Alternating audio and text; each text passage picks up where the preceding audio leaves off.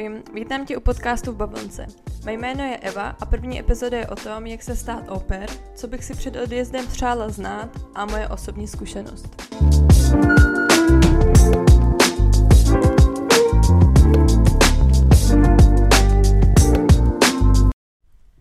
Tak ještě jednou ahoj, vítám vás u mé první epizody podcastu. A jak už jsem v úvodu zmiňovala, tak první epizoda bude o mé zkušenosti oper, Budu s vámi sdílet nějaké moje rady, typy a co bych si například já zna- přála vědět před odjezdem. Tak úplně na začátek bych chtěla definovat, co to oper vlastně je. Tak označení oper vyjadřuje dívku nebo chlapce, kteří pomáhají hostitelské rodině v zahraničí s péči o děti a o domácnost. Tak, jak to funguje? Tak oper bydlí s rodinou.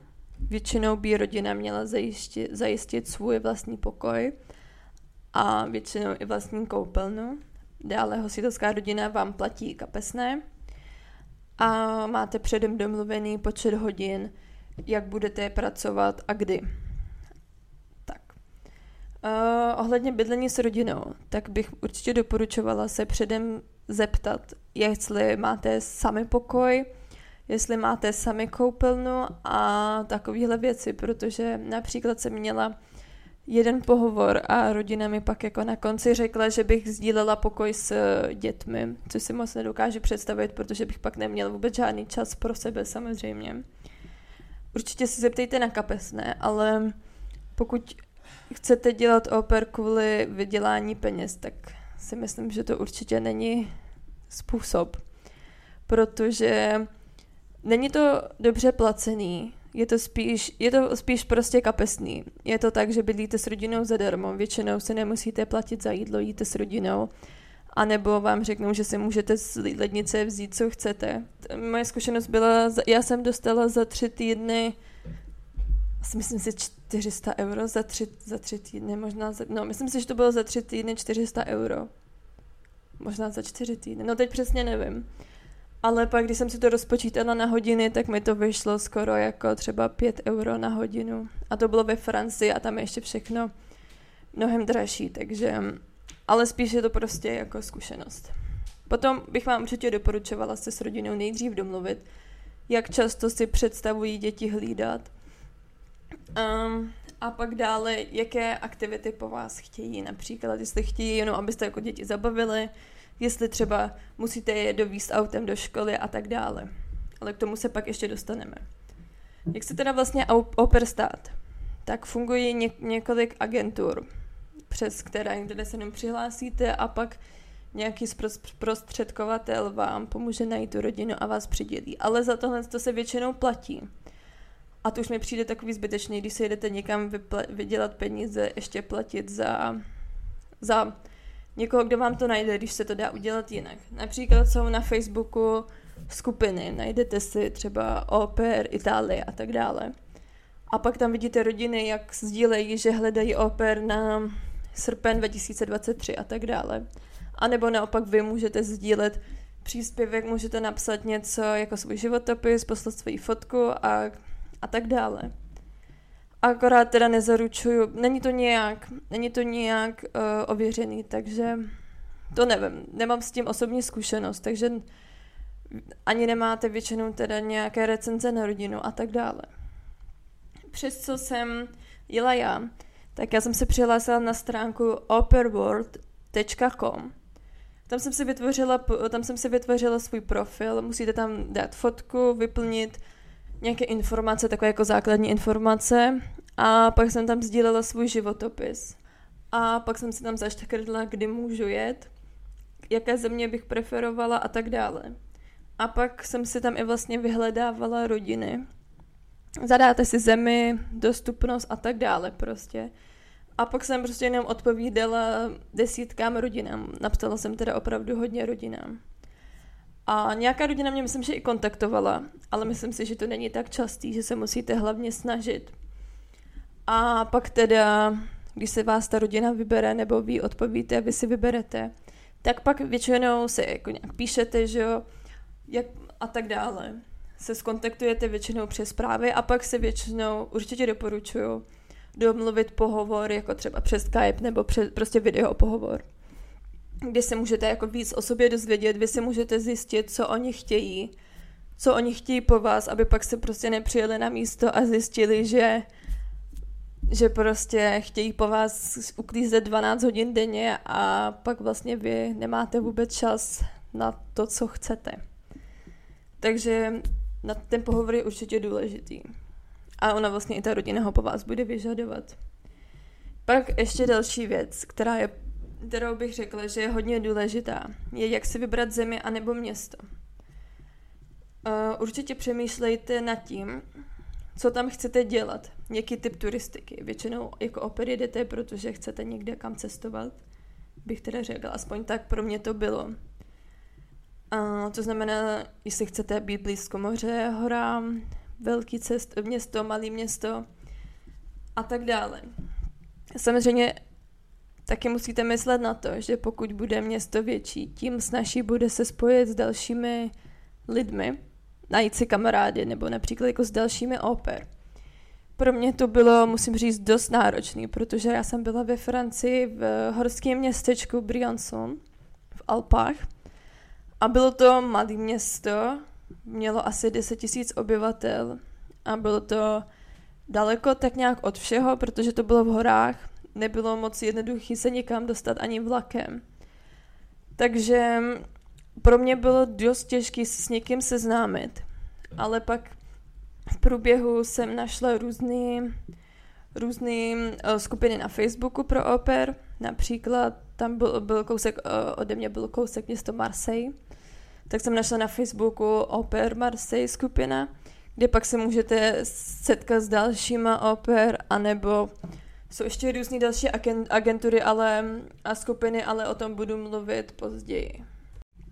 Takže za mě, za mě výběr místa je určitě hodně důležitý. Když se na to koukám teď zpětně, tak bych si možná vybrala tak bych si možná vybrala větší město, anebo No, těžko říct, protože zase to mělo jiný pro. Například jsem mohla pořád chodit po horách a byla to určitě zase jiná zkušenost pro mě. Mm, určitě před odjezdem, nebo celkově předtím, než se rozhodnete jako oper odjet, si určitě napište nějaký pro a proti, co od toho očekáváte. Co chcete zažít, proč to vlastně chcete dělat a, a tak dále. Protože jestli je jeden z vašich hlavních důvodů, proč je, jsou peníze, tak bych řekla, že to se nevyplatí. Protože prostě většinou, je to prostě takový kapesný. A ještě, na, jako když tam pak chcete cestovat, tak jako já jsem vlastně si myslím, jako skoro všechny peníze utratila tam za cestování. A tak, takže jako, podle mě to na vydělání peněz úplně není, ale je to určitě skvělá zkušenost. A kdyby jsem se teda měla rozhodnout teď, jestli bych to udělala znova, tak určitě jo. Vůbec bych nepřemýšlela určitě. Určitě je důležité si předem rozhodnout, na jak dlouho chcete jet. Protože spoustu možností je třeba na rok, na půl roku. Co já jsem si teda řekla, že na takhle dlouho jet nechci, protože přece jenom hlídáte děti. Já sice jako děti mám ráda, ale asi se nedokáže představit to v kuse utírat dětský zadky a tak jako. No nevím, prostě podle mě rok pro mě by byl moc, tak já jsem si chtěla, víceméně já jsem měla kvůli tomu, že jsem si chtěla zkusit žít v zahraničí. Teď vlastně žiju v zahraničí taky, ale to už je pak jiná kapitola. Tak jsem to chtěla zkusit, jaký to vlastně je. Chtěla jsem zkusit žít ve Francii a chtěla jsem se asi hlavně osamostatnit, protože mě bylo 19. Já jsem do té doby nikdy nežila bez rodičů, tak bylo mi 19, tak to zase tak divný není. A No prostě byla to hrozně obrovská zkušenost, ale to pak se k tomu ještě dostanu. Pak, takže určitě ne dlouho. Určitě jde jet i na kratší dobu. Například spoustu rodin chtěli na měsíc, na dva měsíce. Já jsem teda jela mě na, celý, na necelý měsíc, nejsem si úplně jistá teď, ale úplně mi to stačilo, jako bylo to fajn. Ale hlavně pro mě, protože já jsem tam zase tak vlastně neměla žádný kamarády, takže jsem většinu času mimo tu rodinu trávila trávila sama, ale tak. Takže to bylo vlastně úplně jiný. Možná kdybych pak tam se našla nějaký kamarády jako jinak blížší, tak by to bylo asi jiný, takže jako taky hodně záleží a vlastně když pak tam trávíte možná víc času, tak je jednodušší se najít kamarády taky, na, když pak jako ty lidi nevědí, že neodjíždíte za dva týdny, tak je to pak těžké se najít někoho bližšího. Tak a ohledně rodiny, tak předem, když se budete vybírat rodinu, nebo když pak budete s rodinou mluvit, tak je určitě důležité se zeptat rodiny na to, co děti mají rádi, jak tráví čas a jaké mají možnosti v okolí bydlení a co od vás taky očekávají. Například je důležité se zeptat na řízení auta, protože občas chtějí děti vyzvedávat ze školy a tak dále. Zeptejte, a určitě bude i ta rodina jako nadšená, že vidí, že se snažíte a že máte zájem. Takže na tohle to bych se určitě zeptala. Případně, co můžete si připravit dopředu a tak. Pak dále určitě se zeptejte na požadavky, co od vás rodina požaduje, co, jestli budete muset dělat domácí práce, jak kolik má dětí, nebo tak kolik mají děti, to je samozřejmě to je důležitý, jestli děti mají alergie a pak taky určitě něco trochu předtím, jaký ty děti jsou. Asi, abyste tak jako věděli, co máte očekávat, bych řekla. Potom, jestli budete muset vařit a tak. Já jsem teda vařila, pro mě to problém nebyl, já docela vařím. Akorát to teda bylo náročné, protože to byly francouzské děti a francouzská kuchyně je taková hodně, jak bych to řekla, no taková jako lepší, že jo. Takže jsem se jako trochu bála, aby mi to jídlo vůbec jedli, ale jako nakonec jo. Takže to bylo fajn, to bylo, to šlo. A, a tak. Tak když si pak zvážíte všechno pro a proti, konečně si vyberete rodinu, nebo si rodina vybere vás, tak je určitě důležitý si taky najít nějaký jiný kamarády, bych asi řekla. Nebo jak se seznámit s někým jiným je taky prostě důležitý, protože s, těma, s těma dětma budete trávit dost času, ale pak taky budete mít asi většinou hodně volného času. Já jsem teda cestovala dost sama, dost jsem trávila ten čas sama, jak už jsem říkala. Ale tak je určitě fajn poznat nové lidi a nebo prostě se s někým novým seznámit. Ale jak to vlastně udělat? Tak jako samozřejmě můžete někoho někdy potkat, jo? Nebo se můžete s někým někde bavit. Pro mě to je třeba v cizině mnohem jednodušší. Já jsem od přírody hrozný introvert a je prostě těžký pro mě mluvit jenom jako normálně takhle s lidma, se s někým potkat a, a takhle to jako úplně nedávám. Ale pak mi přijde, že vždycky, když jsem v cizině, tak prostě jako nemáte jinou možnost. Tak představte si, já jsem byla prostě sama v Briansonu a jako co můžu dělat, že jo? Prostě potřebujete se třeba na něco zeptat, nebo jako se třeba nudíte, nebo jako jsem si jako vždycky říkala, mě tady stejně jako nikdo nezná a pak jako zase odjedu, takže to je jedno. Takže to jsem byla taková víc, jako že jsem se nebála a mluvila jsem víc lidma. Což jsem jako byla dost ze sebe překvapená, protože já jsem teda, jak už jsem říkala, hodně introvert. No, ale pak jako mimo takovýhle náhodný situace, jak se vlastně seznámit, jaké jsou ty možnosti. Tak jak už jsem říkala, tak je spousta skupin na Facebooku. Například pojedete do Paříže, tak se najdete Oper Paris. A tam jenom napíšete, no tak je tady teď někdo, bla, bla, bla, bla, bla, bla. A určitě se vám ozve prostě spousta lidí, protože věř, věřte mi, spousta lidí je ve stejné situaci. A nebo to můžou být různě, jako třeba Erasmus skupiny, nebo mezinárodní skupiny a tak dále. A nebo prostě se zkuste najít různé skupiny na Facebooku. Za mě to určitě funguje. A mm, dál, co jsem ještě využila, tak je aplikace Couchsurfing. Je to vlastně, já nevím, jak bych to vlastně vysvětlila. No je to něco jako, já bych řekla, že to je něco jako Airbnb, akorát za to neplatíte. Jsou tam prostě lidi, u kterých můžete spát třeba na gauči. Že vás jako pozvou k sobě domů, že můžete jednu noc někde spát. A je to většinou zadarmo, si myslím. Ale taky se tam můžete psát s lidmi, když tam někdo napíše, tak teď dva týdny navštěvuju Lisabon, chce někdo něco podniknout a tak. Tak na tady té platformě jsem se vlastně potkala jednou s jednou holkou, jednou francouzskou, která naštěvovala v Briansonu babičku. Ale byla tam asi jenom na týden, nebo týden z toho, kdy jsem tam byla já. Takže jsme se potkali dvakrát. Jednou jsme šli spolu na kafe, což bylo moc fajn, protože jsem dlouho nemluvila s někým jiným než s dětma a s mojí rodinou. Takže to bylo fajn. A pak po druhý jsme šli spolu na túru, což bylo taky super, protože já jsem hodně chodila. A taky jsem měla hodně příležitostí na to chodit na túry, to bylo fakt super. Tak jsme šli jednou spolu. A pak taky jsem ještě zkusila jednou Tinder. A nebo Bumble, to teď nevím. Ale těžko říct. Jako musím říct, že když jsem se tam psala s nějakýma lidma, tak to bylo hodně takový jako hodně, že chtěli takový randíčka, že jo? A tak. A když jsem pak psala, jako, že chci jenom nějaký jako kamarády nebo takhle na kafe, tak to pak z toho nic moc jako nevyšlo. Ale myslím si, že na Bumble, že, že na Bumble jsem pak potkala někoho. Jo, protože tam si můžete zaškrtnout to, že hledáte kamarádku. Ale to teď vlastně nevím, že to byl kluk, no to nevím. Tak jsem šla jednou pak na Tinder rande. Což nevím, jestli bych tohle doporučila, ale ale tak jako taky je to zkušenost, když se jako sejdete, musíte se sejít na nějakém hodně veřejném místě, že jo. Jako kdyby mi ten člověk napsal, že se máme sejít někde v lese, tak jako samozřejmě ne. Prostě pokud se scházíte s někým, koho neznáte předem, tak určitě prostě na nějakým hodně, hodně veřejném místě.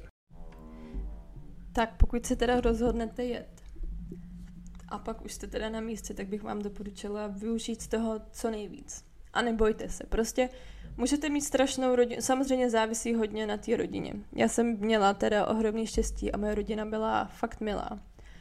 Rodiče byli milí, ty děti už zase tak jako, těžko říct. Ne, jako byly fajn, ale já jsem měla tři děti. Starala jsem se o tři děti a byly dost věkově od sebe. Ten nejmladšímu byly, bylo pět, pak jsem měla holčinu, které bylo sedm a klukovi, kterýmu bylo deset. Což samozřejmě, když máte takhle tři děti na jednou a máte zabavit, pěti, zabavit pětiletýho a desetiletýho kluka, tak je to prostě náročný. Hlavně oni byli hrozně živí a když pak prostě, no bylo to občas jako na zabití, no. To jako musím říct, že jo.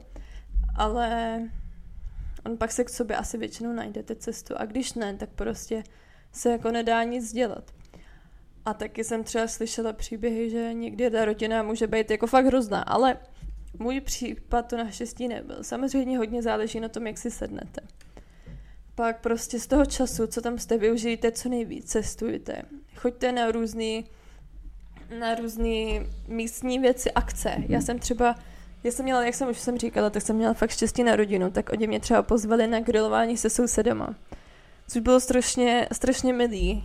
Já, a všichni ty sousedy jsem si se mnou tak jako povídali a bylo to hrozně milý, protože to bylo fakt takový francouzský a pro mě to bylo něco jiného, tak jsem si prostě zažila takový svůj francouzský život, aspoň na měsíc. A když to teď se na to koukám zpětně, tak to samozřejmě nebylo jenom hezký všechno. Bylo to i náročný. Docela se mi i stýskalo, přitom to byl jenom měsíc. A, ale jak jsem i trávila hodně času sama, tak jsem si uvědomila spoustu věcí, si myslím a našla jsem si různý jako nový koníčky, třeba se tam chodila na jogu, což bylo hrozně zajímavý. Já jsem tedy byla v městečku v Briançon ve Francii a byla jsem tam sice docela krátce, asi měsíc teda myslím, přesně už nevím. Tak jsem se snažila mluvit jenom francouzsky. Nebo rodi, rodiče mluvil, maminka byla kanaděnka, takže s ní jsem mluvila spíš anglicky ale děti mluvily jenom francouzsky, takže jsem byla dost nucená se naučit líp francouzsky, což je super. Protože mi to určitě hodně pomohlo. Ale teď jako, když se na to koukám teď zpětně, já jsem mluvila fakt dobře francouzsky a teď rok potom, rok a půl potom, teď bych jako nedala větu dohromady skoro, takže to je prostě hrozný, jak to člověk strašně rychle zapomene. A takže určitě bych chtěla ještě teda zmínit to, že pokud jste, jste v cizí zemi, tak se určitě snažte vylepšit ten jazyk. A vlastně, pokud mluvíte třeba jenom anglicky, tak můžete jet i do... Nemusíte jet jenom do anglicky mluvících zemí. Třeba jedna moje kamarádka jela do Itálie, ale rodina byla... Mluvili prostě anglicky a chtěli, aby děti se prozvědčily angličtinu, takže byli, takže hledali oper, která mluví jenom, jenom anglicky, aby byly i ty děti nucený mluvit jenom anglicky.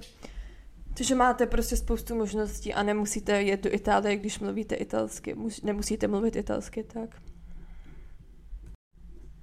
Ale občas je to teda určitě náročný. Nemůžete počítat s tím jenom, že to bude s takovým jenom sluníčkovým. Jedna moje příhoda je to, jak už jsem říkala, jsem hlídala tři děti a jednou nás rodiče poslali na takovou výšťku vláčkem. Takový vláček, který prostě projížděl tím celým městem. No tak my jsme šli všichni čtyři do toho vláčku a pak jako vlak najednou zastavil a že se dáme jako zastávku. No a tak pak jako říkala ta průvodkyně, že máme jít se podívat na vyhlídku, tak jsme šli. Ale pak prostě, jak už jsem říkala, tři děti, je to prostě náročný, jsou to sourozenci, takže se samozřejmě hádají. A ten prostřední dítě s tím nejstarším se začaly strašně hádat, ale fakt hodně. Tak já jsem se snažila tak uklidnit. A ten malý ještě začal provokovat tu prostřední. Tak ta prostřední holka si řekla, že jde domů. že jde domů, prostě najednou utekla. Nebo tak jako začala utíkat. Nejmladší si sednul do vlaku a takže jedno dítě jsem měla v tom vláčku, který měl odjíždět třeba za minutu. Jedno dítě mi utíkalo pryč. Takže jsem vůbec nevěděla, co mám dělat. Tak jsem popadla to malé dítě. Běžela jsem za tou holkou a pak jsme běželi do vlaku. Takže no prostě to není jednoduchý. Vždycky. Ale pak vždycky to teda určitě není jednoduchý, ale zase to stojí určitě za to. Já jsem například navštívila Aix-en-Provence, pak jsem ještě navštívila Marseille, pak jsem cestovala, nebo cestovala, chodila hodně okolo, protože to bylo jako v Alpách, tak jsem chodila hodně a no to bylo ještě na takovém historickém místě. Vlastně to celé město, to bydleli, oni bydleli v historickém městě toho, v historickém centru toho města. A bylo tam i zakázané jezdit autem. A bylo to, bylo to strašně nádherný, bylo to fakt kouzelný. I můj pokoj, jako když se teda teď kouká vlastně na můj pokoj, tak to byl jako fakt pokoj jak pro služku, jo. Bylo to tak metr krát metr. Nebylo tam okno. No bylo to příšerný, když teď nad tím tak přemýšlím, ale já jsem tam naštěstí moc času nestrávila. Ale aspoň jsem měla prostě místo pro sebe a měla jsem svoji koupelnu. Takže to určitě bylo fajn. Tak a teď už jsme na konci podcastu. Já bych vám chtěla poděkovat za poslech a doufám, že vám to aspoň někomu, aspoň jednomu člověku trochu pomohlo se rozhodnout k něčemu takovému. A těším se u vás u další epizody. thank you